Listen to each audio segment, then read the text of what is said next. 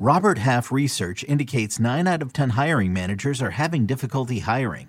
If you have open roles, chances are you're feeling this too. That's why you need Robert Half. Our specialized recruiting professionals engage with our proprietary AI to connect businesses of all sizes with highly skilled talent in finance and accounting, technology, marketing and creative, legal, and administrative and customer support. At Robert Half, we know talent. Visit RobertHalf.com today. Welcome back to the Cover 3 podcast with your hosts, Chip Patterson, Tom Fornelli, Danny Kanell, and Bud Elliott. It's your call for the best college football coverage from National Signing Day to the National Championship and everything in between. CBS Sports presents the Cover 3 podcast.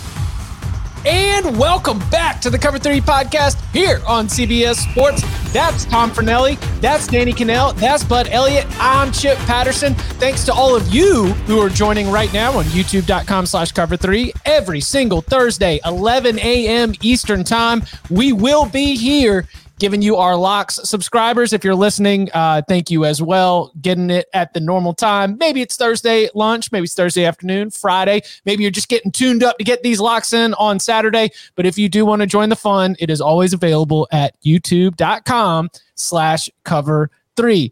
Gentlemen, uh, the pre-show conversation included. Uh, I heard the quote. Well, I've got anywhere from seven to twenty-five locks. So uh, let's go ahead and waste no more time and jump into a quick review of what we saw in week two. So, Tom Fornelli, six and three on the week. San Diego State plus two and a half. Uh, Air Force Navy Service Academy unders standard. A lock fight win against uh, Danny with the under in Michigan Washington. Uh, we've got the Iowa win with at plus four and a half. Really, not much of a doubt there. Ball State didn't put up much of a fight. Uh, the Texas A&M team total over went down with Haynes King in that injury. And would they have hit it with him? I don't know. That's uh, that's something for another time. Texas minus six and a half, also a loss. But then you came in with a lock fight win against Chip. Are you two and zero now against me? I think so. Yeah, I'm just yeah. dominating your ass. Yeah, the Oregon and Ohio State under was the win, and then Vandy plus seven with the win. Again, six and three on the week. That brings your total on the season to 12 and 9 plus 2.1 units. Uh, any notes or observations from the week? Uh, no, nothing really stood out to me. I mean, I, I I'm I'm gonna operate under the assumption that had Haynes King not gotten hurt, they'd have clearly scored at least 34 points, probably 70. Clearly. Uh, Chip had a four and five week, minus 1.5 units. Uh, the UNITY Lock Unity takes a big L with Missouri plus five and a half. Uh, then stacking up some wins with the Service Academy unders, App State plus nine against Miami, the Cyhawk under 46, and then came a bunch of losses. NC State minus two and a half, loss. Oklahoma State minus 13, nearly lost it on the field. Texas minus six and a half, did lose it on the field. Oregon, Ohio State over. I don't know. I was still sweating that all the way down to the end, but it was not because of Ohio State getting off the bus and scoring 40, uh, as we have discussed throughout the week. And then I also cashed in on the Vanderbilt win. Danny, uh, you were right there. Danny and Bud right there with Missouri. Uh, a loss on Washington plus seven, a loss on Michigan Washington over, a loss on Iowa State minus four, a loss on Illinois plus 10. Then come the dubs. Tulsa plus 13 and a half. That's a lock fight win against Chip. Then you've got the Western Kentucky Bailey Zappe plus seven. Also tagging it with the DK two for one special on the over 52 and Texas Arkansas over 56 cashes Four and five week as well, minus 1.5 units. You are 12 and 10 on the season. Danny, any thoughts or observations? Stay above water early in the season. I'm happy where I am. I've done more prep. I'm in a great mood. I don't know why, because Florida State has former players tweeting at recruits, telling them don't go there. Other than that, I'm doing great. Let's go. Uh, Bud has Missouri plus five and a half in a loss. Washington plus seven is a loss. We got the first half under 24 and a half. Cal TCU is a loss. Then we cash a win. Iowa plus four and a half. Loss on NC State. Loss on the Texas A&M team total. Loss on the Ohio State first half team total. UMass plus 38. Minute men getting the dub. Uh, I mean, just some traitorous activity to take Colorado State against our beloved Dores, but that minus seven, uh, you really you you hold that L. Texas A&M first half minus nine is a loss. Georgia State plus 26 and a half against North Carolina is a loss. Pitt minus three. Hail to Pitt. That's a win. Troy plus four and a half is a loss. A push on the Colorado first half team total under seven. I misstated it on the pod. I bet it's seven and a half, and I think I just said under seven. Tulsa first half team total under eight and a half is a win. And the Akron team total under 21 and a half is a loss. That is four like crazy on that. that four and 11 on the week, minus 8.1 units, but still uh, 17 and 13 on this young season so far. That is uh, let's see. So Chip right now in first place on the season, up 4.1 units, followed by Bud, followed by Tom, followed by Danny. But uh, before we jump into, let me get this off the screen. Um, Tom, once we get on the other side of coming to get these, you will have the honors on the tee box. But gentlemen, y'all ready to lock it up? Let's do it. Let's do it. We're picking locks. My blue plate special five star locks are coming. Since 2005, when Service Academies Come get these locks. Five star master lock. Lock it up. The under is 33 9 and 1. We've gone over it a million times. You want these locks? I'm, I'm, I'm living and dying every, every point, every cover. All right, Mr. Fornelli, you have the honors on the tee box as the week two winner. Uh, I think you can just take us wherever you want to go. There's a if the if you have an Ohio Louisiana pick that you are feeling rock solid confident in, then take us there. But other than that, I think the the full board is open. Uh, I do have a pick for Ohio Louisiana, but I'm not putting it on the pod. I got it at I got it at Ohio plus 20 and a half, and it has quickly gone down to 19 and a half cents. Something's going on I don't know about, but that's where I would go if you're listening to this right now.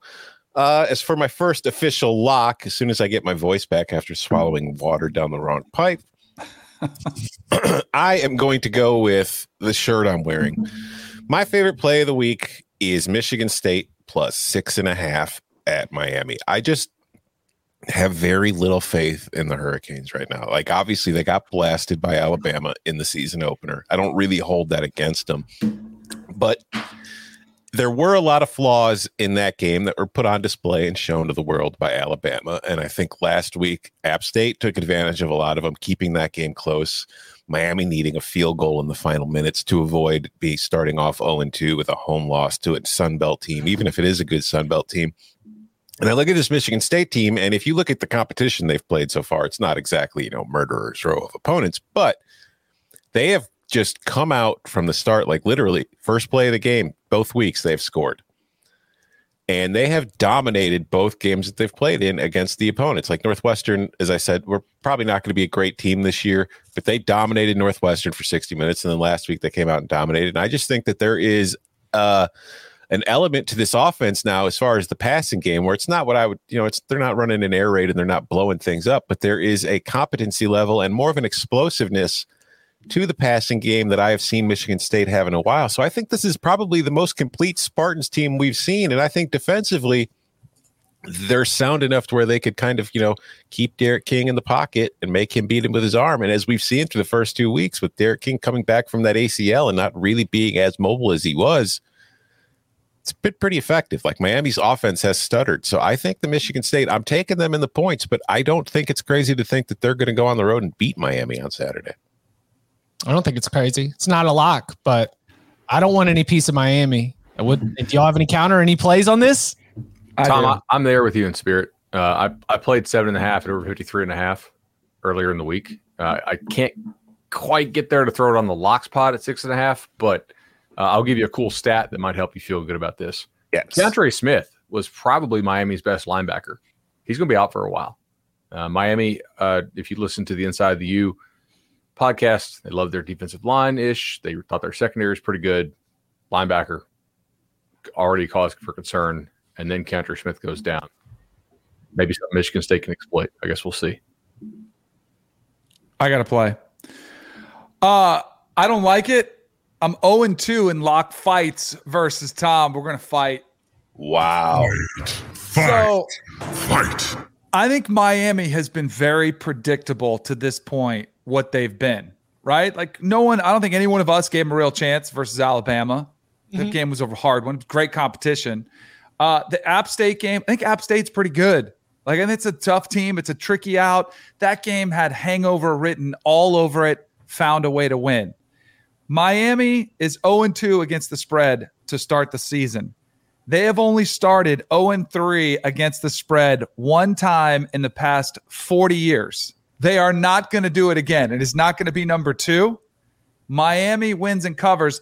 I think the difference here that maybe Tom is underestimating living up there in Chicago, just kicking it in the nice, cool fall weather. I'm looking outside right now. It is raining, it is humid, and this is a noon kick. It is going to be hot. Miami thrives in the heat. I think the competition matters. I think that Miami's definitely more battle tested, although I'm a little bit worried that around the third or fourth quarter, if I look up there and it's a little bit tighter, it's going the wrong way. I'm going to say, man, I wish Rocky Lombardi was under center for Michigan State. But I still like the Canes in this one at home to get it done. Little ACC versus Big Ten fight going on. It's, it's been 85 degrees here in Chicago for every day the last two weeks. But the humidity, you don't understand the humidity. Do Oh, you yes, sweat I when do. you go outside and walk Yes. the dogs? yes. Do you Not like understand? you I live here. next, I live right next to a giant body of water. There's plenty of humidity here too. Oh, Yeah, we'll that- see. that is the one uh, bit of like pushback that I've seen because look, given what we've seen from Michigan State and Miami, I don't think Tom's alone in thinking that Sparty's in a, a very interesting spot to be able to maybe even go up and, and get the upset. And the pushback, Danny, that I continue to see is like noon kick, they're screwed. You know, get they get out the hydration. You're not going to be able to handle it down there in Yep. that South Florida heat. Uh, so we'll see if uh, if the weather uh, ends up being a storyline. We'll see if the weather ends up being a storyline throughout this very podcast. I podcast. think Sparty's got plenty of players from Florida. They'll be fine. Mhm. Oh, well, let's see. Okay, uh, Bud, do you have a loaded card? So do we need to just go ahead and start these out? We every three, but we go one, he goes three. We go one, he goes three. That's what we should do. All right, I- I'm going to go to a team that I lost with last week. Right, um, Troy did not get it home for me. After watching that game, I don't feel bad about that that bet really. Uh, you know, both Liberty and Troy battled. I had Troy plus the four and a half, and uh, and Liberty got him by, by seven. But I, I would I would fire that again. Uh, I think Troy can play some pitch and catch. They were not very good inside the opponent 40. Uh, however, I don't know if you guys caught this note or not. This is potentially, you know, kind of important. Southern Miss quarterback Trey Lowe is now listed on the depth chart with an or with Ty Keyes, who I believe is a freshman there at Southern Miss. Uh, Troy Lowe started the first two games for Southern Miss, and then he was in street clothes and a boot on the sideline in last week's game against Grambling. I played Troy minus nine. That's not available anymore. For the lock spot, I will play Troy minus the 10. Uh, I think We'll get you nine can- and a half. Absolutely, give me nine and a half. Uh, I, I think they will throw it around, uh, and and I, I just think they're going to win this one comfortably. Troy's defense maybe a little bit better than I thought, actually, given how well they played against Liberty. do you have Troy as like a top 65, top 70 kind of team? Uh, I have Troy. Where do I have Troy? Uh, what was I think? Well, I make I make this game minus fourteen. If, if Right. that gives you an indication of how how how good I think they are. Gotcha. Um, all right. Well, I'll go ahead and take us to uh the let's let's let's get the headliner out of the way. Let's see who's gonna actually throw something down, uh throw something down on the lock stock because when we have uh Auburn, who's not yet really been tested, going to take on a Penn State team that, you know, passed its first test against Wisconsin and you know, as as much as we wanted to use our emotions about the house divided cover three family rivalry with Ball State and Penn State, I think that seeing Penn State just handle business is is something that's encouraging. However, I am not prepared to lay points with Sean Clifford, and I am not prepared to take Bo Nix on the road. So, with a very simple explanation, I figure that we can get our Penn State Auburn conversation going with saying it's Sean Clifford against Bo Nix. I will be taking the under. Yeah, hmm. 53. Okay. Let's go. Anybody going anywhere in that total? I am. Oh, fight. I'm going again. Fights like it was such a good Thursday. You guys heard me. I was listening to Bob Marley before the show, like in a great mood. So Auburn scored 60 plus points back to back weeks, first time since 1932. Large part because of the run game. I still think the run game could be explosive. Tanks Bigsby, uh, Tank Bigsby and Jarquez Hunter going off last week. Uh, Sean Clifford's been playing better. He really has. He's gone over 230 yards passing in the last four games. 2021. Don't laugh at me. And he's had zero interceptions. He's taking better control, care of the ball. There's a piece of me. This is very much a contrarian play because I, I think the majority of people are going to think like you. We're going to get a reenactment of Graham Mertz versus Sean Clifford. But I'll remind you, in that game, Mike Yurcich dialed up some big plays. Clifford missed on some of those. I think we're going to see incredible atmosphere. I think you're going to see more offense than the 53. So give me the over, the total. Two fights for me to start it off. I don't know why you two are so obsessed with the total when the play here is incredibly obvious. Penn State. You're talking about it being the battle of Bo Nix and Sean Clifford. Who the hell wants to bet on Bo Nix on the road? Like, Hey, you, you have the splits pulled up right now? I, I do have the splits. let's Thank you it. for asking, Chip. Here, here's Bo Nix, who has been, you know, through his career, he's been pretty good at home. He's completed, uh, let's see, 63% of his passes, 7.7 yards per attempt, 15 touchdowns, and one interception. On the road, his completion rate drops to 54.5%. His YPA plummets to 5.7 per attempt, and he's thrown more touchdowns, 10, than he has touchdowns or interceptions than touchdowns. He's not good on the road. This is going to be his first road start of the season in front of a hundred thousand people, all wearing white and going crazy because it is the big prime time game. So they're going to be tailgating all day and they're going to be drunk as hell come nighttime and they're going to be loud. They're going to be raucous. And I can get Penn State minus four and a half. So I'm taking Penn State minus four and a half. This thing has moved a point and a half since what, yesterday? Yeah, I don't know what's going on. I'm a little bit worried about it, but I'm not worried about it at all. It I like- opened four and a half, Okay. and I bet I bet all, I bet Penn State minus four and a half. Okay. However, there is something I like even more in this game than the Penn State minus four and a half. Now that team totals are out a little bit late this week, I want hate that Auburn under come out earlier. 24 team total. All right. So Auburn played Akron. They put up like 10 yards play against Akron. We covered this, I think, it already twice this week. But if you guys are new to Locks Pod, I'm going to go over this again. Auburn, with their newfound offense, dropping 60 points on people, about 10 yards of play before garbage time against Akron. Akron, who plays a whole bunch of freshmen and walk ons in that game. Akron, last weekend against Temple's backup quarterback at home, eight yards of play allowed before garbage time. Auburn really didn't do anything to Akron's defense that Temple with the backup quarterback didn't do on the road to Akron's defense. I do not want to bet the game under here because I do think that Penn State is one of these sneaky pace teams, right? And they're trying to play a lot faster this year. Like them, Arizona, there's a couple more that are really cranking off a lot more plays and drives based on on how they're playing. Uh, but I, I like that Auburn under 24 team total. To me, that's I, I, I feel good about that. But Okay. Tom, I'm with you there on that four and a half too. Just I won't, I won't lock agreement because I like this better. the uh it's hey, listen i we're talking about a quarterback who has multiple names. I mean josh pate called him bo picks yesterday on the uh, early edge afternoon show at 3 p.m i'm seeing in the uh, in the comments you just got to say no to road bo says will. I mean there's there there are nursery rhymes written about not trusting the auburn quarterback uh, in these positions. So it's uh I, it seems like this is uh contrarian Danny. He can either have our way or else we're all walking to the window with thinking that this is going to be the same kind of game. Uh, while we're talking about headliners, does anybody have a Florida Bama play? Florida Bama? I do. Okay, let's do it.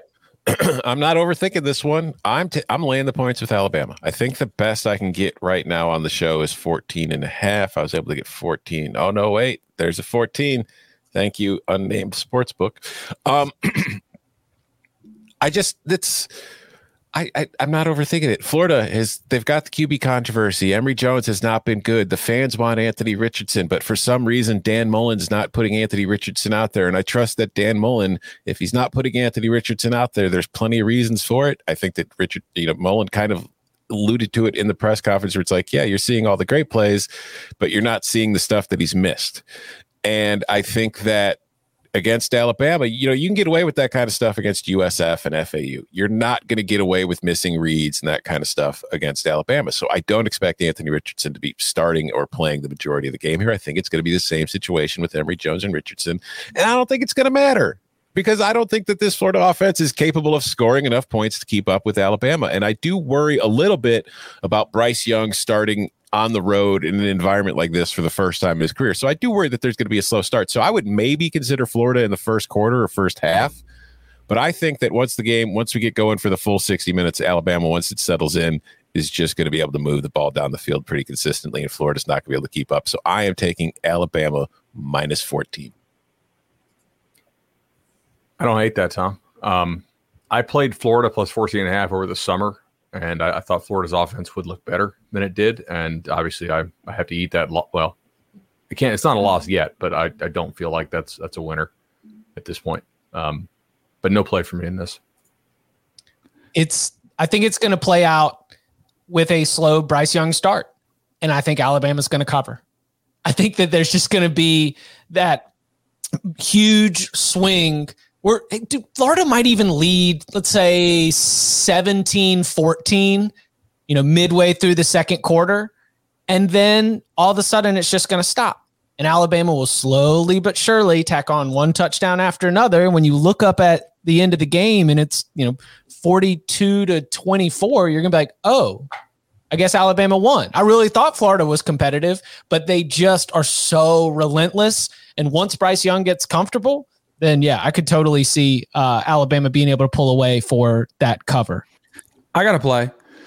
I'm attacking the total. I think I would. I mean, I think Tom's on the right side. I just, you know, you mentioned Bryce Young, first time, hostile environment. I think Florida's defense is better than they were last year. I'll be interested to see if their defensive line can get any pressure. But I have very little confidence in Florida's offense to do much. So I'm going to take the under. I think this will be one of those more like 34 to 14. Like some one of the just like Bama kind of controls it. Second half starts to pull away, kind of just like that boa constrictor, just sucks the life out of the game. Um, you know, Bill O'Brien's first SEC kind of quality opponent. I just think you'll see Saban get back to, hey, let's get out of here. And again, I I think Anthony Richardson's the guy for Florida. Bud was on that early. I think maybe some, some of it has to do with his hamstring. Some some of it, some of it has to do with the opponent. I think eventually he ends up starting, but right now with this offense, from what we've seen, and I know they put up a bunch of yards last week. South Florida is awful. I think this will be a lower scoring, uh, kind of typical, you know, two powerhouses going at it. So I'm going to take the under. What can I get? 60? 60. Perfect. I'll take the under. Um, AR-15 is going to have one long touchdown run that's going to give it's going to be like the catnip for Florida fans for the rest of the season because it'll be probably very well set up within the game plan and within the scheme because we're talking about Dan Mullen here and he will find like one thing that's going to work and then it won't work again but it'll work to get Anthony Richardson the kind of touchdown uh, that will get those fans going. Okay, so far we've got uh, all right, I need to get a, another one out here. Bud's got two, Danny's got Easy. three. Um, let's go to what's the best number that I can get on Georgia Southern against Arkansas? 24, um, 24 and a half? Yeah, I got 24s here. Yeah, there's a 24. Okay. Um, so Georgia Southern's starting quarterback, the backup to Shai Werts last year, has been academically ineligible through the first two weeks of the season. His name is Justin Tomlin, and he prepared all fall camp like he was going to be the starter. Has not been able to play. I think that has significantly impacted Georgia Southern's success on offense. And I think that uh, within that program, there is a, a little bit of a spark and a little bit of excitement, not only being able to get an Arkansas team that is going to be a great test for the Eagles, but to know that you know, you've got this player who might be your best offensive player and he hasn't even played yet. So with that change at quarterback, I think that you've got a chance to see a better Georgia Southern than what we've seen so far. And then hangover game for Arkansas. I mean, you just beat Texas. And also, I mean, ranked Arkansas. I feel like I pull this from like the Tom Fornelli playbook. When you see teams that aren't normally in the top 25, when they break in, when they first get that little number next to their name, something they're not they're not always used to, you're just like, ah. And again, we're talking about a huge number here. Arkansas can win this game and can remain in the top 25. I'm not expecting a big upset. I just could see Georgia Southern being able to have enough success offensively with Tomlin that they could be able to hang inside this number. It's extremely disrespectful of the second best team in the SEC West. Hey, listen, I, I, I stand by it. I'm I'm a fade ranked Arkansas on this one. You got that North Carolina top ten PTSD, huh? Yeah, yeah, yeah. That's, yeah. Always fade North Car- top ten North Carolina. Like always fade the uh, you know, like number 23. Let's see who would pop up into the number 23 spot and get bounced pretty quickly. Indi- Indiana. Indiana, you know. Much love to the cover three historian, Andrew. We love you. Uh, yeah, so I'm, I'm I'm be jumping on Justin Tomlin, and uh, and I will be taking that Georgia Southern plus the points. All right, where do we want to go? Well, I've already got three, but I'll add a Yep. fourth. Uh, this one's another easy one to me. This is this is a case of wrong place, wrong time for Tulsa. I'm taking Ohio State minus 24 and a half. like I just think that coming off the loss last week, like Ohio State's offense has not been a problem. It got off to something of a slow start against Minnesota in the mm-hmm. season opener, but ever since the second half of that game, like there has been the if the, we talked about it on the show yesterday that they're hitting all the you know they're hitting the home runs they're not hitting the singles and doubles as much as you would like them to but i think that coming off the loss there's going to be kind of a a refocus on this game because they now know that you know we can't screw up anymore. We can't afford another loss. We need to win out. And not only do we need to win out but we need to be impressive and you know en route. So any chance we get to run up a score on somebody we need to take it. And i think defensively I don't know what the situation will be with the defensive play calling this week. I don't know who's going to be calling the plays or what's going to be happening there in the future. But I do think that Tulsa is an offense that Ohio State doesn't have to get crazy against defensively to limit. I think that it's one of those cases where we've seen that defense plays well against teams where it just overpowers them with talent. And I think that this is another one of those cases coming into the weekend. So I'm not worried about it on the defensive side of the ball. And I also feel like the guys on that side of the ball probably feel a little challenged after not really playing well the first two weeks. So they might want to make a statement. I see this as being a game where Ohio State is going to take an early lead and will probably just continue to pile on as the game goes on, just just to get the exercise the demons. I've got to play in this game. I'm going back to the get off the bus angle. Ohio State gets off the bus and drops a 50 burger on Tulsa. Give me that over 42 and a half. And there's a little bit of a transfer portal angle in this. If you recruit as well as Ohio State does, there are certain games you got to get your backups in and you got to actually let them play, right? Marvin Harrison Jr. and Julian Julian Fleming didn't sign with Ohio State to get in with five minutes left in the Tulsa game and run block. They got mouths to feed in that room if you want to keep everybody happy. I think Ohio State's going to try to keep scoring. Julian Fleming only one catch this year. Haven't even seen Harrison Jr. yet. There's there's a lot of guys on that team who are going to be future pros. I and I think Ryan Day is going to let them throw the ball. I also think we have a little bit of a, an under spot here, or excuse me, an underrated spot here, not an under spot. That'd be kind of bad if I'm going to bet the team total over, right? uh, Threading a needle for sure. you know, they this Ohio State team they had 600 yards of offense, right? mm-hmm. Like normally that should be about 50 points, not what they scored. So people, I think, are looking at the, the, the actual points they scored as opposed to how well they moved the ball, and I, I think this is short. Like I, I think they they're they're, they're going to score 50. So team total over 42 and a half. I don't care about the hook. Let's go. 50 burger says Bud Elliott. Um, let's see. Danny, where do you want to go? I got a two for one special with you. Let's go. we go. I'm going to go to the Notre Dame Purdue game. Notre Dame's a tough team to figure out, right? Like we're trying to see where they are. You know, as I was watching Toledo take them in the end, I'm like, maybe Florida State's not as good as I thought. And then sure enough, that's what unfolded. I know one thing their defense is not very good right now. They've given up 67 points in the first two games. That's the most ever uh, from a Notre Dame team through two games. Um, the overs in Notre Dame games are 2 and 0 so far. So I'm going to take the over in this game. And I'm also Jeff Brohm is 16 and 5 against the spread as a dog. He's 13 and 2 against the spread as an underdog of 4 points or more. This game currently sits at was it six and a half? I get you seven, seven and a half, if you want. Seven and a half. Yeah, I think I'll take that. I'll take Purdue. Give me the Boilermakers getting seven and a half, and I'll take the over. Brohm likes to throw it around. They lost their uh, their running back. He's out. David Bell, really good receiver. I think he could have a field day. So I think it's gonna be a higher scoring affair. Give me Purdue in the points and the over in the game.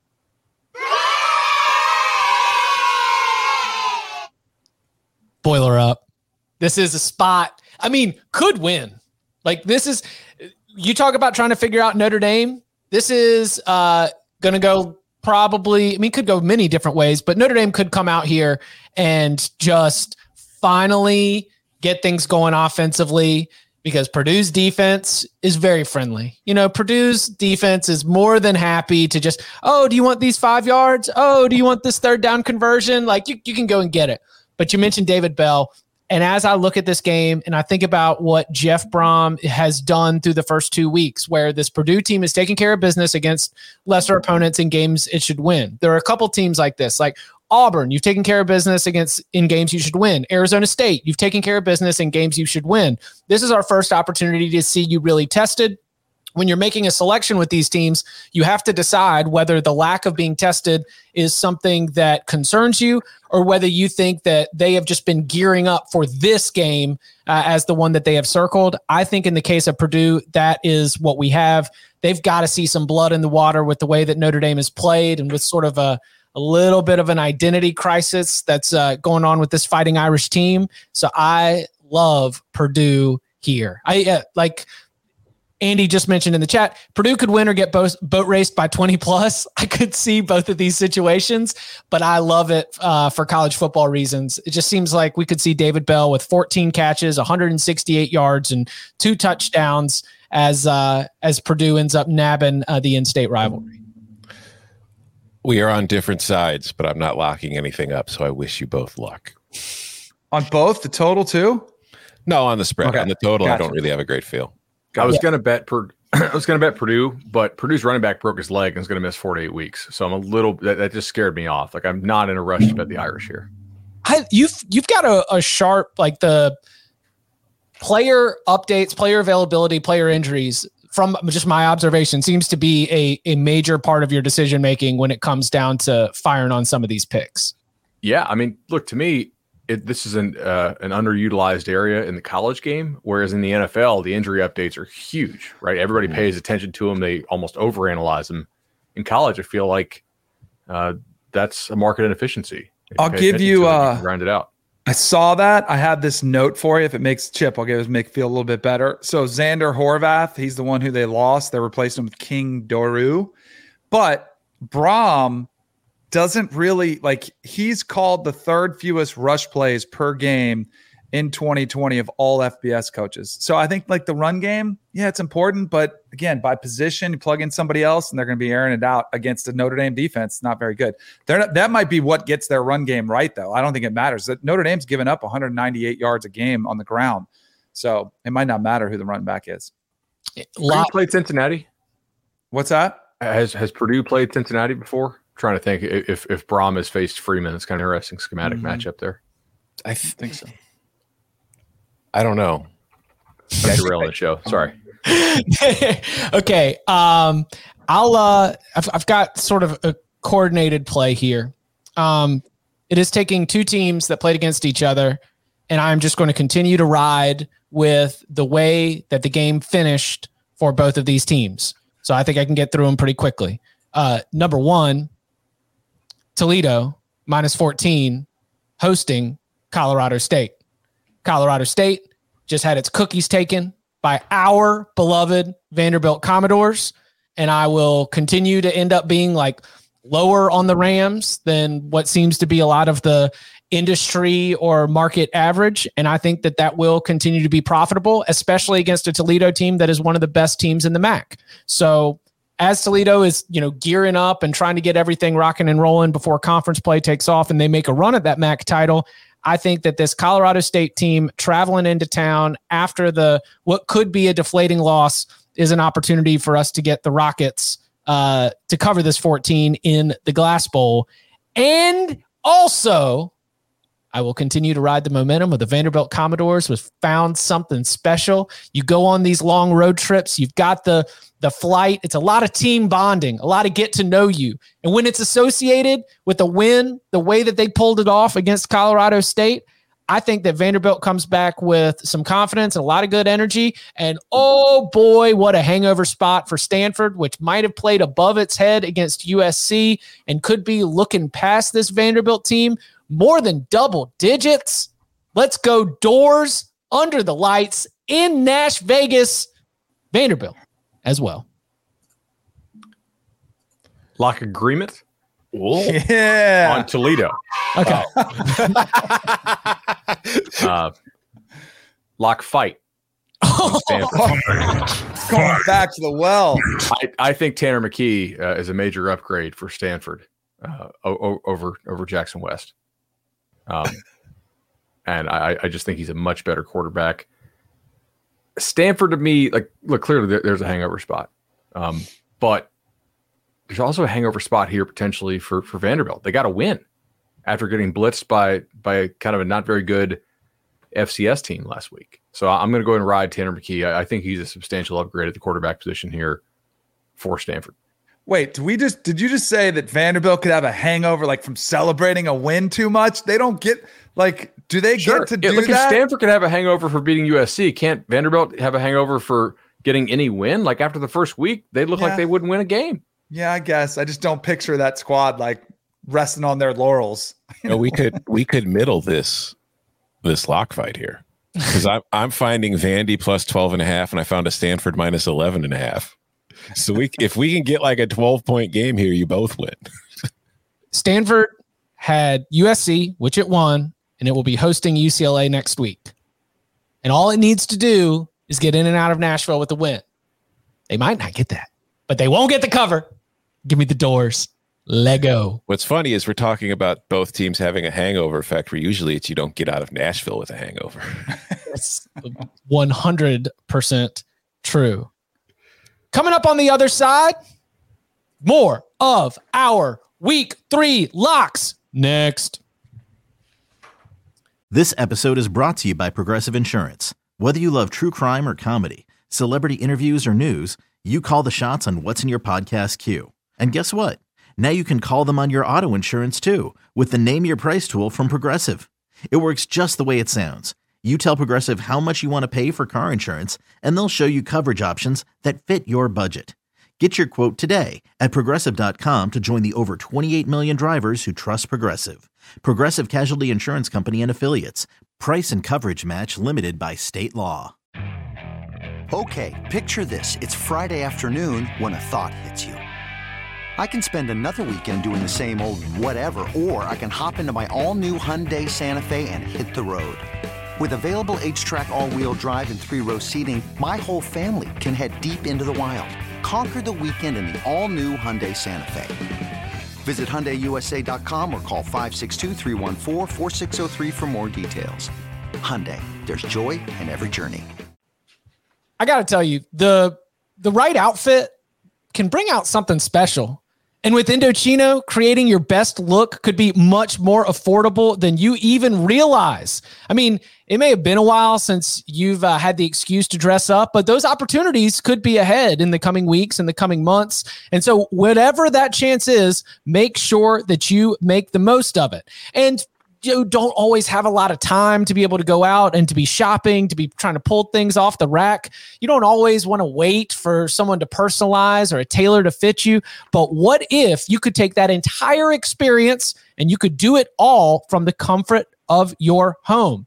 Indochino offers completely custom fitted suits, shirts, casual wear at surprisingly affordable prices every piece is made to your exact measurements and you can customize every single detail. I've been through the process. It is every little inch of your body. Do you have a body that doesn't fit right off the rack? Indochino is absolutely perfect with their customization process. The best part Indochino's suits start at just $399 with all customizations included in the price. Indochino is now open at select Nordstrom stores, giving you even more great ways to get great fitting, personalized clothing. To find the nearest location, go to Indochino.com. And right now, if you want to do that experience at home, you can get $50 off any purchase of 399 or more by using the code COVER3 at checkout. Again, that is $50 off any purchase of 399 or more at Indochino.com and use the promo code COVER3 at checkout. That is I N D O C H I N O.com, Indochino.com. When you get through checkout, use the code COVER3 for $50 off any purchase of 399 or more. All right, let's call up the locks doc. So Bud is out with Troy minus nine and a half, Auburn team total under 24, Ohio State team total over 42 and a half, Toledo minus 14, Stanford minus 11 and a half. Danny, we got a two for one special on Purdue plus seven and a half, Notre Dame Purdue over, also on the under for Floribama, the over for Auburn Penn State and Miami minus six and a half. I've got Georgia Southern, the under in Auburn, Penn State, Purdue plus seven and a half, Toledo minus 14, Vandy plus 12 and a half. Tom's got Michigan State plus six and a half. And then Penn State minus four and a half, Alabama minus 14, and Ohio State minus 24 and a half. Man, you are, you're getting all the traffic. Tom's Tom's card is getting all of the traffic. Chartbeat is going nuts with uh with this uh this group right here. Oh, Chartbeat. Throwback for you right there. Uh, yeah, yeah. I was in a contract negotiation when when I broke the Jameis crab leg stuff, and uh, we had we had to renew our Chartbeat thing and up the uh, capacity of Chartbeat like three times. And I was sitting in our New York offices with my bosses at SB Nation. It was it was just tremendous uh, timing. Oh, oh, oh, I'm sorry. Did I did I break your traffic? Let's talk more about this contract. Mm-hmm. Um, okay. I've uh, I've got one, two, three. I've got like I think three or four left. I've got a lot more than that left. Well, then let's. I think let's Tom's go. gonna have more than me this week. I don't know. I've got some that are just kind of hanging by a thread. We'll see how I'm feeling. I'm I'm going to start with a game that you know maybe it's not a Chartbeat game, maybe it is not one of the bigger headline games, but in this household and in my power ratings, this is this is a showdown game because these are two teams that have been kind of defying what my numbers say, and I feel like this is their last chance to either prove me wrong or prove me right. I am taking Minnesota plus three at Colorado. I don't think Colorado deserves to be three points better than Minnesota, but Colorado has overperformed my numbers. I don't think Minnesota deserves to be three points worse than Colorado, but Minnesota has underperformed my numbers. So I'm taking this is this isn't really even about an actual bet as much as it's about taking a stand. It's about a principle. One of these teams is going to prove something to me on Saturday. I'm going to trust my numbers for now and take Minnesota plus three. What a fun game! Like when whenever you catch these teams that could occupy the same kind of space in their division, probably going to overreact to what it means for the conferences. You know, when we tally up all these non-conference records here in the next two or three weeks. But um, I I love this game. I have no play, no confidence whatsoever on either side. All right. Well, should I reel off another one? Yes. All right, fine. This one is mostly it's a sad lock, but it is a lock nonetheless because we all know how high I was on the Kansas State team total over before the season began with the wins. And that kind of went out the window in my mind as soon as Skylar Thompson went down with an injury. And now the Wildcats will be at home this week with Will Howard, who as we saw last season, may, I hope I hope he's improved because it'd be good for my win total bet. It'd be good for Kansas State. It'd be it'd be good for college football. But th- there was a drastic drop off between Skylar Thompson and Will Howard, and until I see Howard has really improved, I'm not going to expect it to happen. And Nevada's coming to town to Manhattan with Carson Strong, who might be the first quarterback taken in the draft next spring, or if not, he's going to be an early round pick. So there's just a huge disparity between the two quarterbacks on these teams and these this is one of those instances where I'm going to back the quarterback. This is a Nevada team that has a strong quarterback, and they take advantage of it. If you look at their passing rates compared to their run rates, Nevada's not really interested in running the ball because they've realized they don't have to.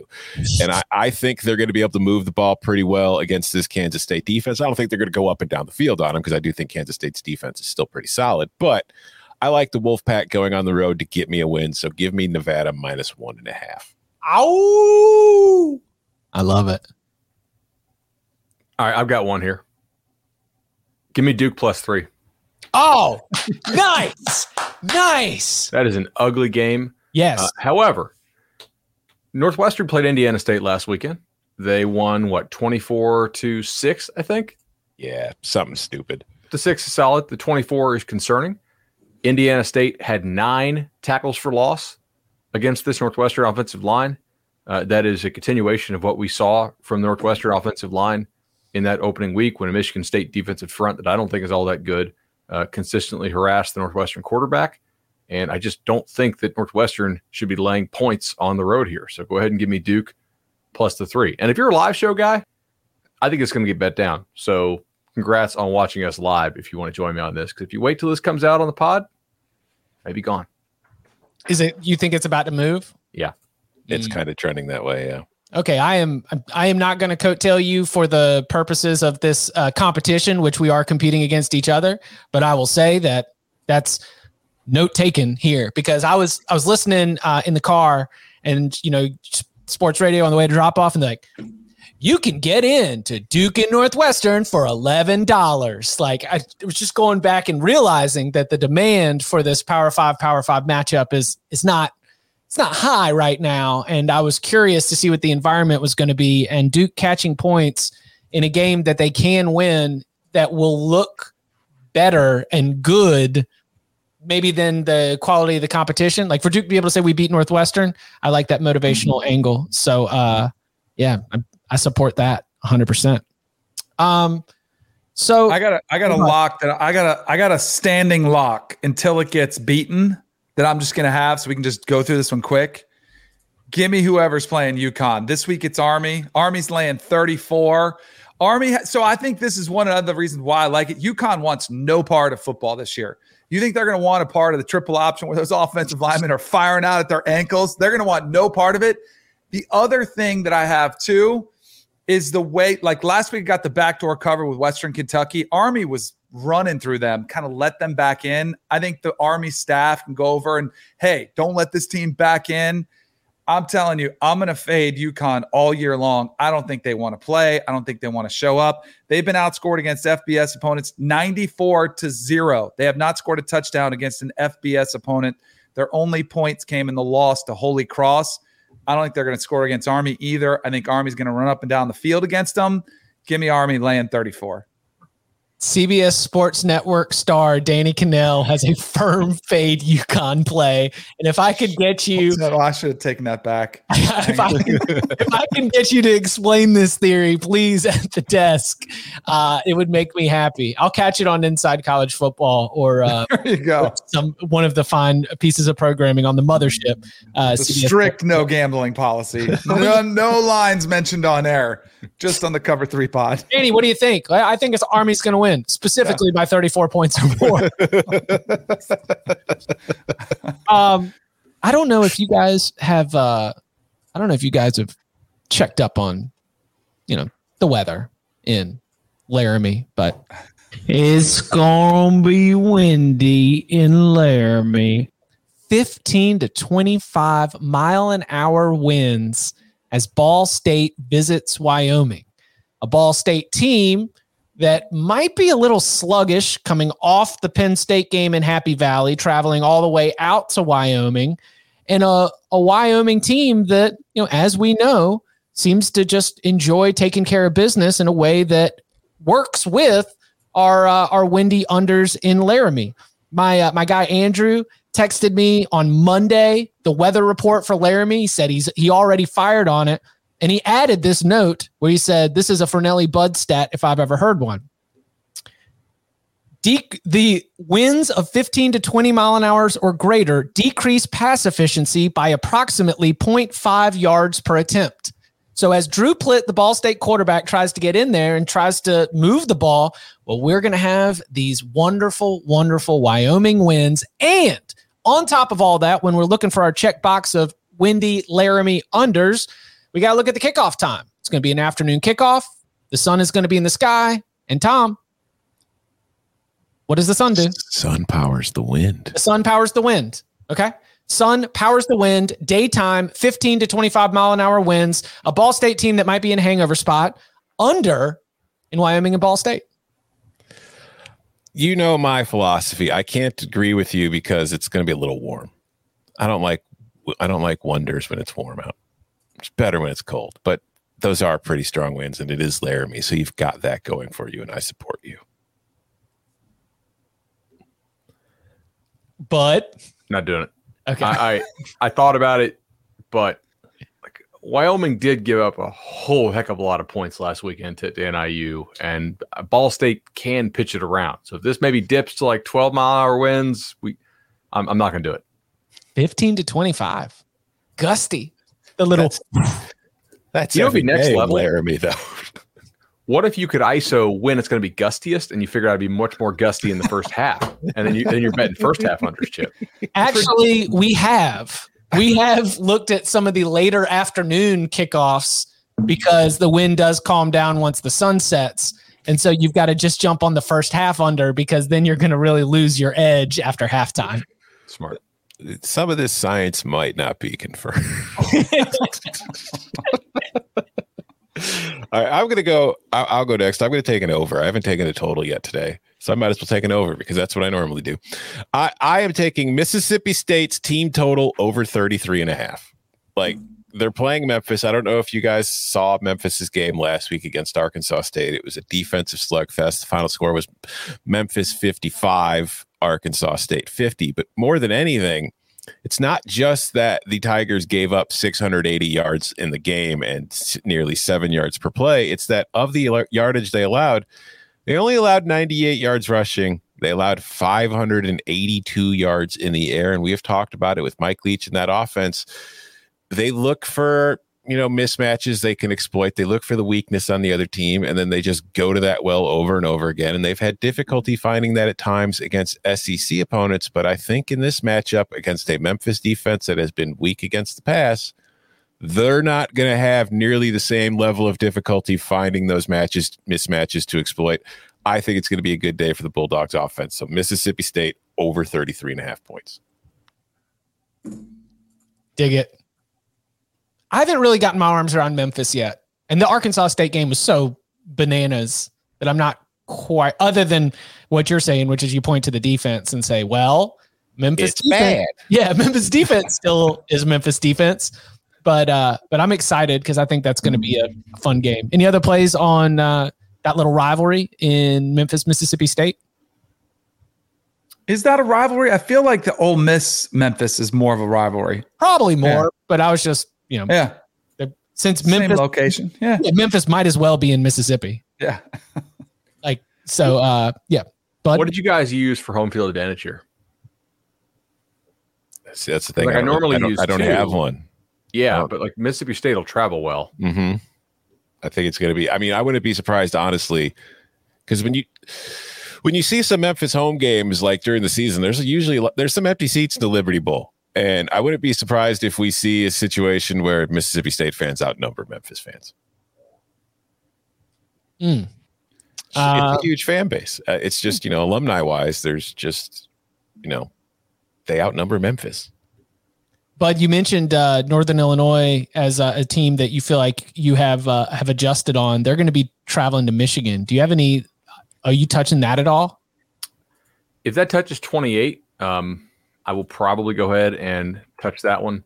The other other thing is I, I bet the under 55 here earlier, but it's already dropped a point or point and a half at some places. So I'm not not touching that now. That's kind of the last number I, I wanted to take under in that. I I really feel like I'm going to end up on Memphis, but I just I, I want to see if this will go to four.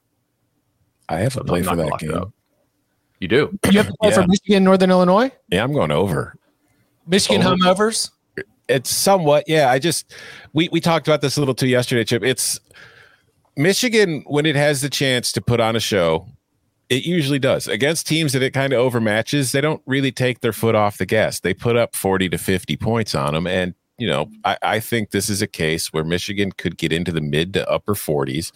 I think Northern Illinois will have some points maybe late in the game in the second half. And I just, it is kind of, as you mentioned, like Michigan at home, there is a trend when they are at home, they score a lot of points. They like to put on a show for the fans, make everybody feel good because hopefully that helps alleviate the loss to Ohio State later in the season. It usually doesn't, but it makes you feel, it gives you the dopamine hit in September and October. So I am taking the over 54 in Michigan, Northern Illinois. I uh I've, I'm going to take us to probably one of my outside of Georgia Southern. This might be my most reckless pick. I'm going to lay these points with Arizona State at BYU.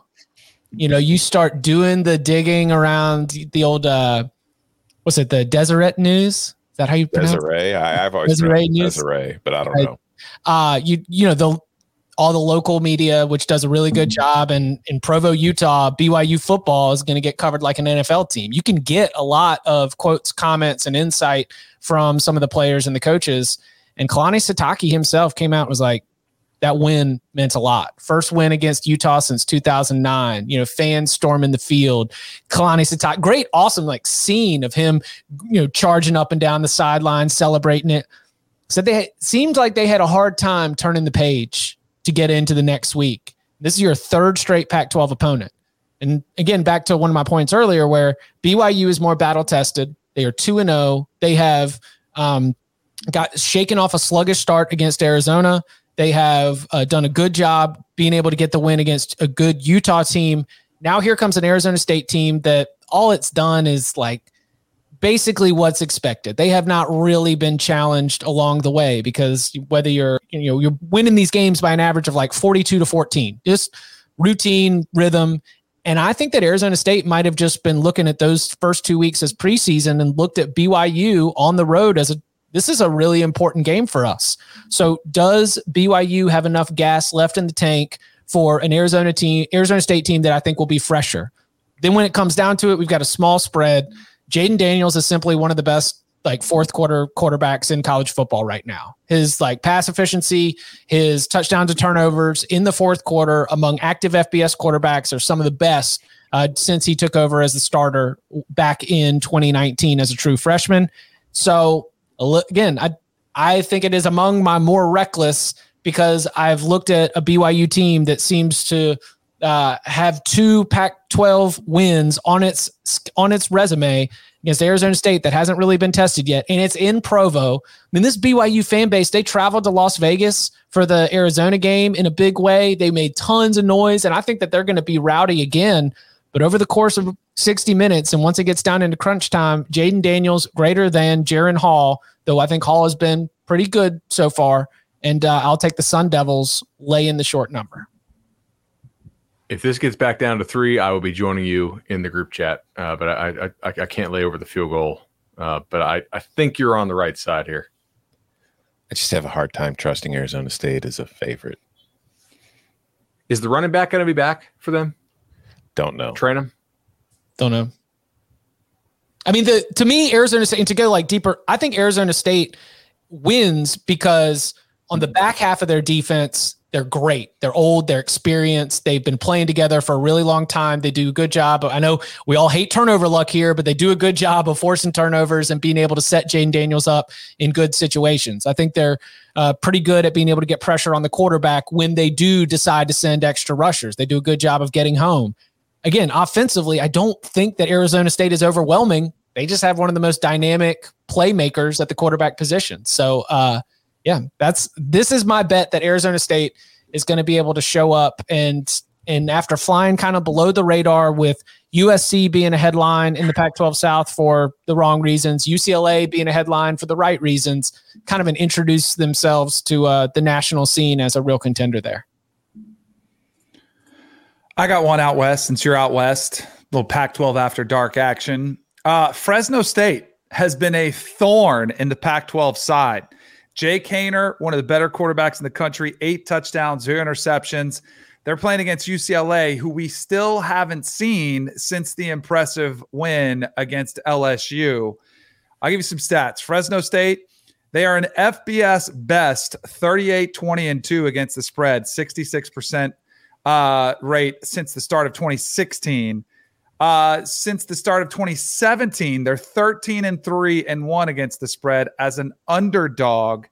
And then how about 5 and 0 against the spread versus Pac 12 opponents since 2017? Give me Fresno State catching 11 and a half against UCLA. This is a team too. We saw them go like they came back a little bit later, but they still played Oregon pretty tough in that game uh, when they covered that one for me too. I don't hate it at all. I know. How much how much agreement and how many fights do we have right now? Because I, I agree with Danny on this. I'm, I'm gonna take Lock Grinnell. All right. I already bet at 11, so 11 and a half is even better for me. If you guys find a 24 for the team total for Fresno, I think that's even better, to be honest. But I, I don't see one right now. So, you know, Fresno. Um, I have two plays left. I've pared the list down a little bit. I I think it, I think I'm the same. Um, yeah, I've got a couple. That's it. Virginia. I thought you were going to be like like serious serious volume today. I was, but I've kind of pared some down as we've gone along. Just you know, I'm trying to discipline Danny over here. the influence. Uh, Virginia plus the points at North Carolina. I think that uh, there is, uh, you know, everything about the um the way that these two teams are power rated. You know, lines probably right, but man, there is something about Bronco that he has decided that North Carolina is the team. Like he he pushes the right buttons to get Virginia ready for the for North Carolina. He's decided that that's the team that we're going against. Guys, some of the quotes coming out of Virginia this week.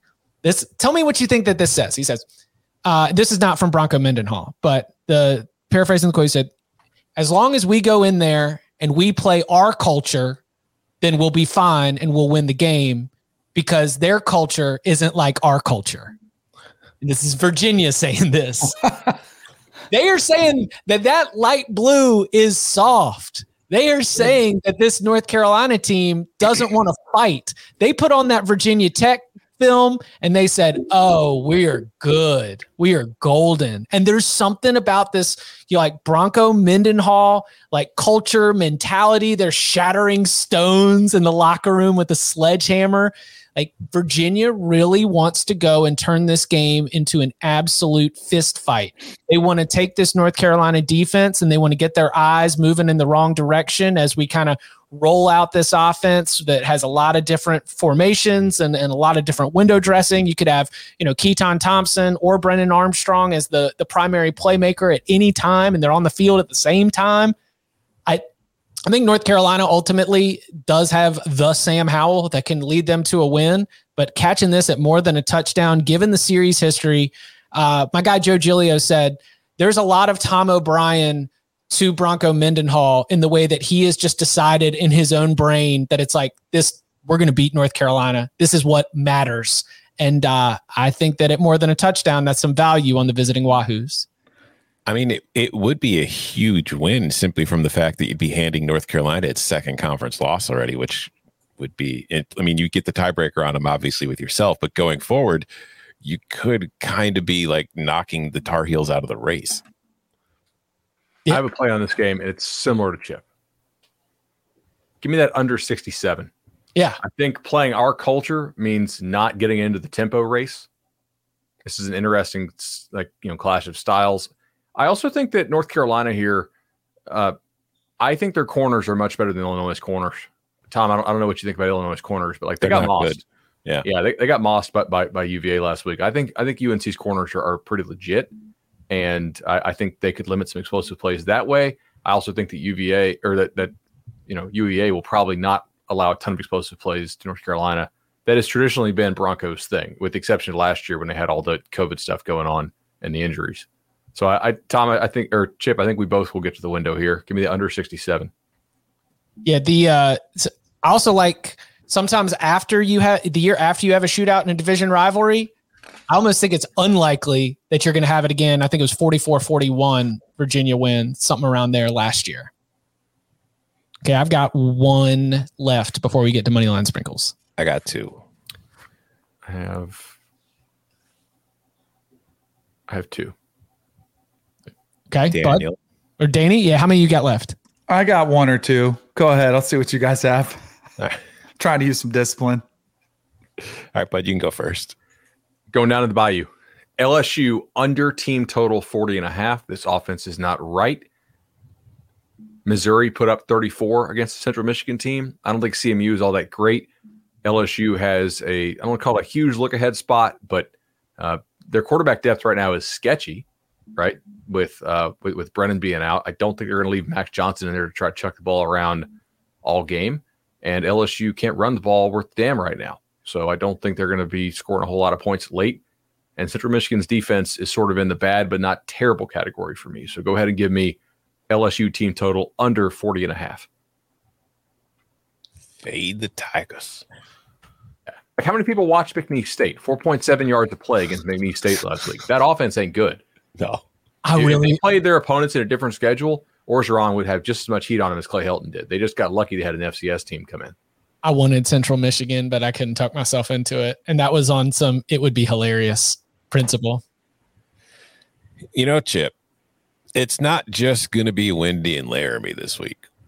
We've got some crosswind action in Fort Collins, Colorado, where the Air Force Falcons will be hosting Utah State at Falcon Stadium. Yes, yes, yes. So I am taking the under 54 and a half in Utah State Air Force. I mean, it's not just the weather, it's also the fact that Air Force, you know, bleeds a lot of clock. I think Utah State's been somewhat conservative to start the season two offensively. I mean, they've got a high pace, but they're not they haven't been explosive from what I've seen. And I think that this is going to be, you know, kind of a lower scoring affair than the total suggests. So give it to me.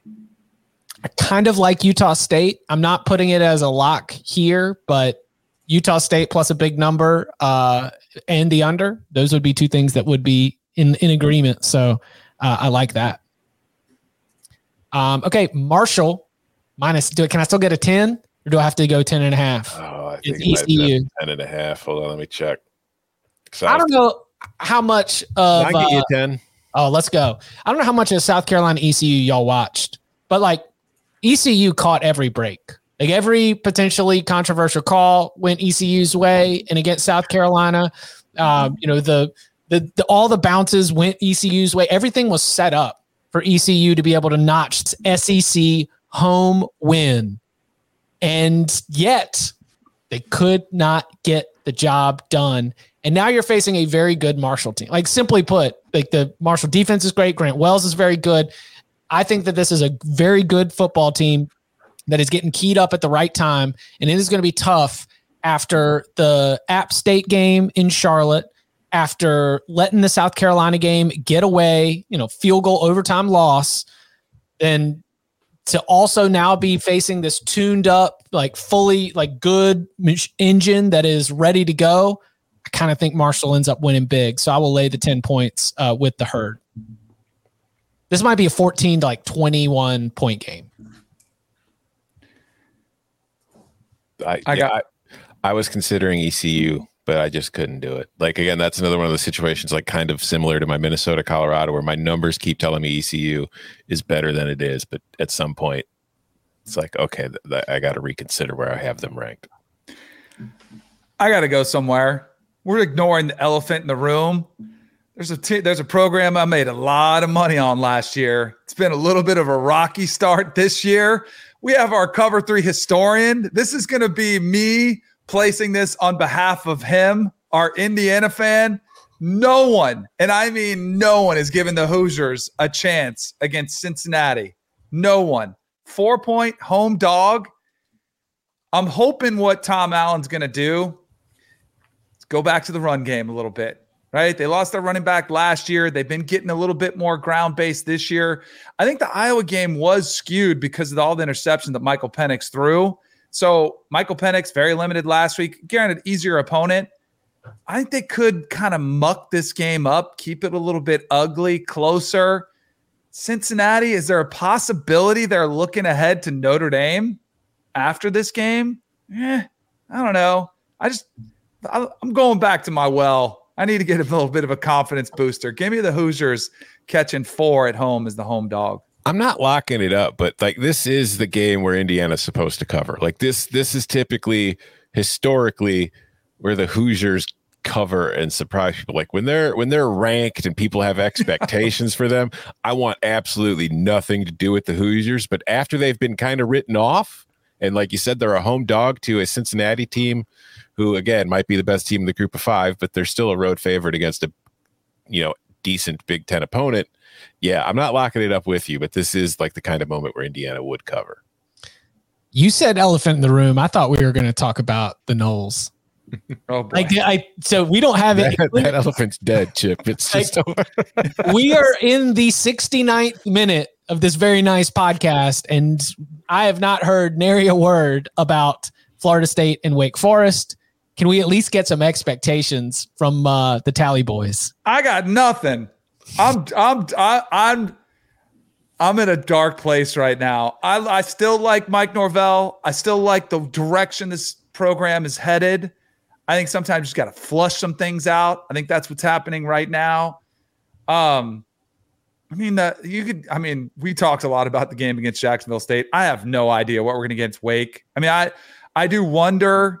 There's sort of this still weeding out process. Guys from previous regimes contaminating the guys that are buying in. Not that dialed into the ground of what's happening in the locker room. Yeah, if you look at the first half suspension or the, the first couple series suspensions, you can kind of tell who, who hasn't been buying in last Mhm. week. Um, so I'm going to live bet this game once I see who's in the lineup. They have some offensive line injuries you need to watch out for. I want to see how they're playing this defensively. Kalen DeLoach, their best coverage linebacker, suspended for the first half. So that might suggest go first half over. However, I actually think first half under 31 and a half. If you really want to bet something in this game, that's what I would bet. Wake tempo this year has not been quite what it's been. Their offense has not actually been very good on, on like an efficiency basis. They've scored some points. They've played Old Dominion and Chip was the other team they played. It was an FCS squad. Um, See, I, I, I, under I- 31 and a half would be worth a look. I've got Wake on th- so- that same list as you know one of my running teams through the week. I just I don't have a lot of data that I feel like I know what Wake Forest is. I'm excited to see Wake Forest in this spot because the ACC's Atlantic Division, uh, while it has Clemson, is weaker than the Coastal.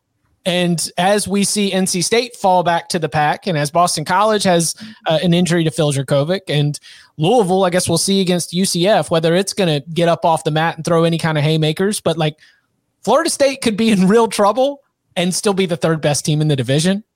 And a lot of that kind of depends on what we see out of Wake Forest because I just haven't seen a game or a performance yet uh, that I would consider worthy of like um, changing my expectations. I've I ran I I did try to do some auditing uh, of my numbers this week, and I created uh, a stat that I called a limb value, aka how much I'm out on a limb for this team. And like Wake is my number one limb value. I am just all the way in on the Deacs, even though nothing says that you should be as high on them as I am right now.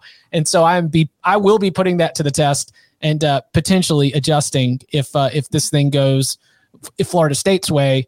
Line opened at six. I'm looking at four and a half. So clearly the uh, the visitors from uh, from Tallahassee are getting attention from someone. If I would say uh, if I'm going to bet Wake Forest in this game, I'm not laying five and a half. I'm laying like 10 and a half. I want plus 200. I think there's a blowout factor here. I think there's a quit factor in this FSU team. I also think if they get down, they are not equipped to throw the football from behind. You know, like I, I, I want the added value, and, and I'll, I'll, I'll go ahead and give up the points for it if, if I, if I want to bet Wake here. um, all right, I'm tapped out. Till money. go one more for me. I think the other one I'm probably going to pass on. So Utah last weekend, pretty brutal loss to BYU, right? However, they were very much in that game, and they had a couple things go against their way, and then it kind of snowballed a little bit. I don't think Utah is a bad football team. I don't think San Diego State is anywhere near as good as they showed last week, and San Diego State's quarterback limited in practice this week. I'm going to go ahead and lay over a touchdown on the road with Utah. Give me that Utah. What can I get? Seven and a half, eight. I can get you eight. That's fine. I'll go ahead and lay the eight with Utah. Uh, I think they'll run the football effectively on San Diego State, and I don't think San Diego State will be multidimensional enough uh, to go ahead and keep this in single digits. I will be live blogging Auburn and Penn State while this game goes on, so I'm not really going to be able to focus on it, which disappoints me because Utah and San Diego State have long been two of my late night save the day plays. I have one play left. It's another under. It's another wonder. It's going to be breezy on the blue turf on oh. Saturday night. I'm taking, and plus, we've talked about it earlier this week. Like Spencer Sanders, I feel like as a podcast, we are all out on. We are out on this Oklahoma State offense. The Boise State offense hasn't been particularly amazing to me from anything I've seen of it so far this season. So I'm taking the Boise Oak State under 57 and a half. Love it. Boise, Idaho, another spot. Okay. Um, all all done, ready to move to money lines. We have the I, dentist pick, I think. Oh, oh yeah, yeah. Let's the dentist. Oh, we do have a dentist pick. Excuse me. All right. I was talking to him about uh, correlated parlays earlier. Let me pull up. um, it's a nice weekend for those. So here's his write up. Uh, let's get back to the Rebels. I expect Ole Miss to get plenty of points this weekend versus Tulane. The Rebs are averaging 48 and a half per game this year. So for the total, this will likely depend on Tulane's ability to score on Ole Miss. If Ole Miss scores 45, then I need Tulane to get 32 to get up to the total of 76 and a half. They were able to put up 35 in Oklahoma in their season opener, but I think they caught Oklahoma not taking them seriously, and they're a pretty good team.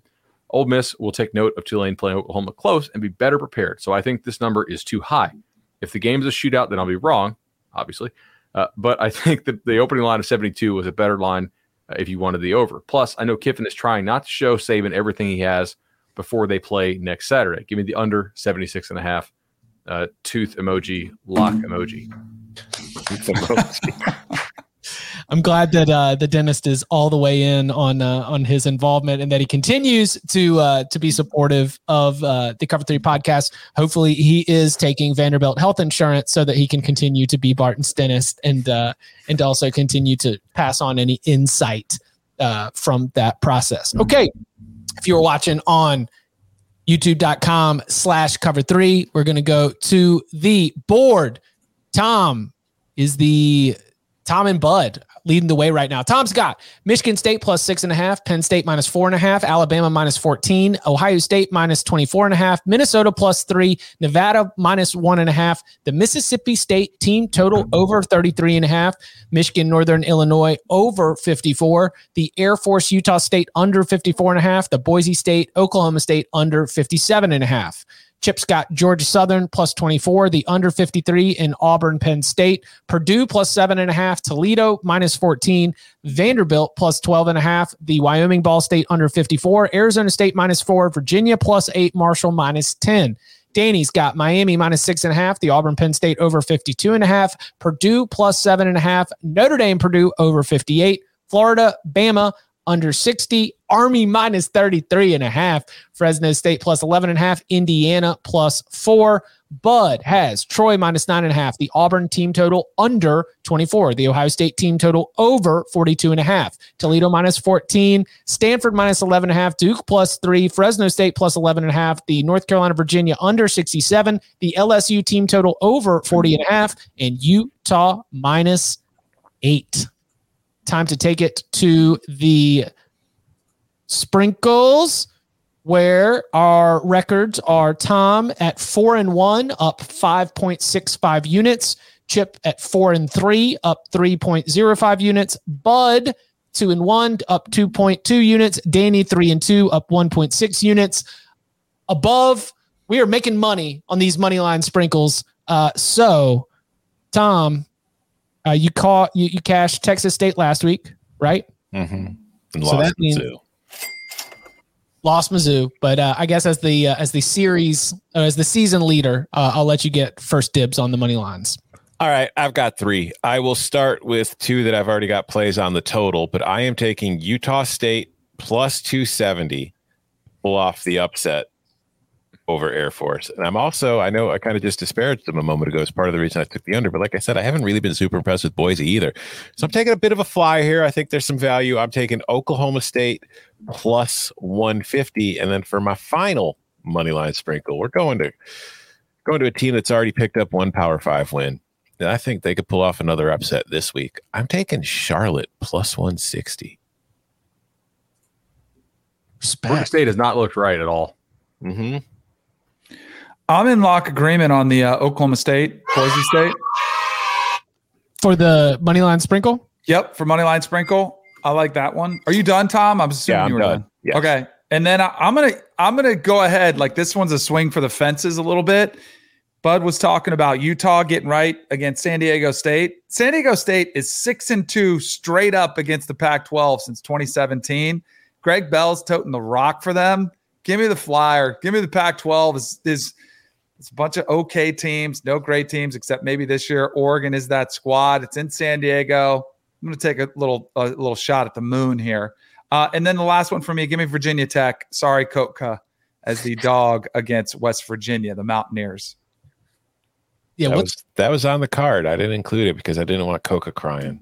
I, I like the under in that game, but um, yeah, that's I don't think either team's gonna be very good in the red zone. See a lot of field goal attempts there. Uh, money line sprinkles. Give me Duke plus one thirty with Northwestern in town. I will take Memphis against Mississippi State and the swing for the fences one. Uh, hey, let's say Jeff Brohm gets it done. He's done it before. Plus two forty for uh, for Purdue going up against Notre Dame. I have a question for Tom. How close were you to taking Illinois? Not very. Okay. Um, this is unoriginal, but I guess Tom went first, so I guess he could be copying me if I went first. I, Tom and I are in total agreement on two of the three. I I don't want Oklahoma State, but Utah State was one of mine, and Charlotte was my other. Uh, Georgia State does not look right to me at all. Charlotte looks reasonably competent, um, and Utah State screwed around for about the first twenty minutes of that game last week, and I had that on and I was watching it, and then they just they ran so fast tempo wise it made me look like i felt tired watching them. Like they, they were sprinting the line nobody's set and they're going and they're they're chucking all over the place. This is basically a play based me thinking navy might really be bad and air force coming off a, a win maybe they're a little overrated now. Those are my two i'm not gonna throw it on there but i i did bet vtech as well and i'm probably gonna bet memphis so we're, we're in very much like all agreement today as far as the Well, where not the upsets are going to come. not a hundred percent of agreement. I mean, we still got uh we still got ourselves a couple lock fights out there. This is true. Yeah. We we still got some red on the board. You know, Michigan State, Miami. That's going to be a Tom Danny. We got the uh, the total in Auburn, Penn State. That's going to be a Chip Danny. Then we got Vandy and Stanford. That's going to be a Chip Bud. So everyone's got a little bit of blood that uh, that is either going to be shed or or taken on one way or the other. I can't remember the last time I only had one either fight or agreement with somebody. Yeah, and it's just that's it. There's no other agreements. I mean, you're just on an island. How it goes uh, the whole way. I, could- I could be way ahead. I could be way behind come Sunday. And, We- and, you know, just to remind uh, the listeners, as a syndicate, we are 55 and 41 on the young season, up 9.9 units. So, one way or another, uh, Tom will either help us a lot or be a sinking stone uh, to the syndicate's unit. I, We have a dentist update uh, about the Uh-oh. insurance if we care. Yeah, let's Oh, do yes. it. Of Why- course, I take Vanderbilt insurance. So Barton, as far as like like uh, it may be HIPAA for him to comment if Barton is still a patient, but he said they do take Vanderbilt uh, University uh, ins- it's dental insurance. Hey, and listen, anyone who's trying to ingratiate themselves with the local community knows that that's a great way to be able to do it and make some connections. So I, I think that's a that's probably a smart business decision uh, for for the doctor. I can't wait until we find out like Vanderbilt's defensive game plan was shortened this week because the DC's had a root canal and he's been at the dentist office all week. um, it's just right before we get out of here, I know it's late in the show, and uh, you know we we got to keep this moving. But Nebraska and Oklahoma, not a single play was made by any of the four of us. Uh, just any any thoughts or any hunches? Uh, did it even come close to your card? I had it on there, Nebraska plus 22. But if you remember, after the Illinois, I made a promise. This is principle. I would never take Adrian Martinez's side again, although he's been playing much better. Like, and I think this will be one of those backdoor cover type situations. But I just, I cannot take an Adrian Martinez bet again. So I need to wait and see this one.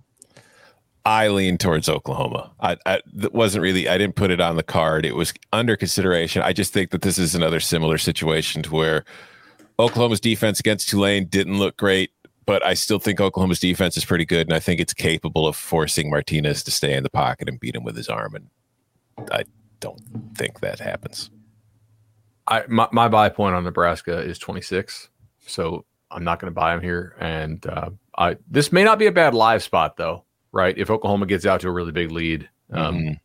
potentially, but we'll see. Uh, Just a I'm couple. not of- expecting it to be the game of the century again. yeah, uh, just just a couple of no bet teams for me. You know, I, I need I need some time. I need some time before I'm willing to uh, to step in there again. You can follow Laurie Loxlin on Twitter at Tom Fornelli. You can follow him at Danny Kanell. You can follow him at Bud Elliott three. You can follow me at Chip underscore Patterson. Saturday night after the conclusion of Penn State and Auburn, is that prime time? Biggest prime time game. Tom will be live blogging. So uh, as soon as he gets everything wrapped up, follow all of us on Twitter uh, so that you can know when we will be going live for the week three instant reaction. Gentlemen, thank you very much. Thank you. See ya.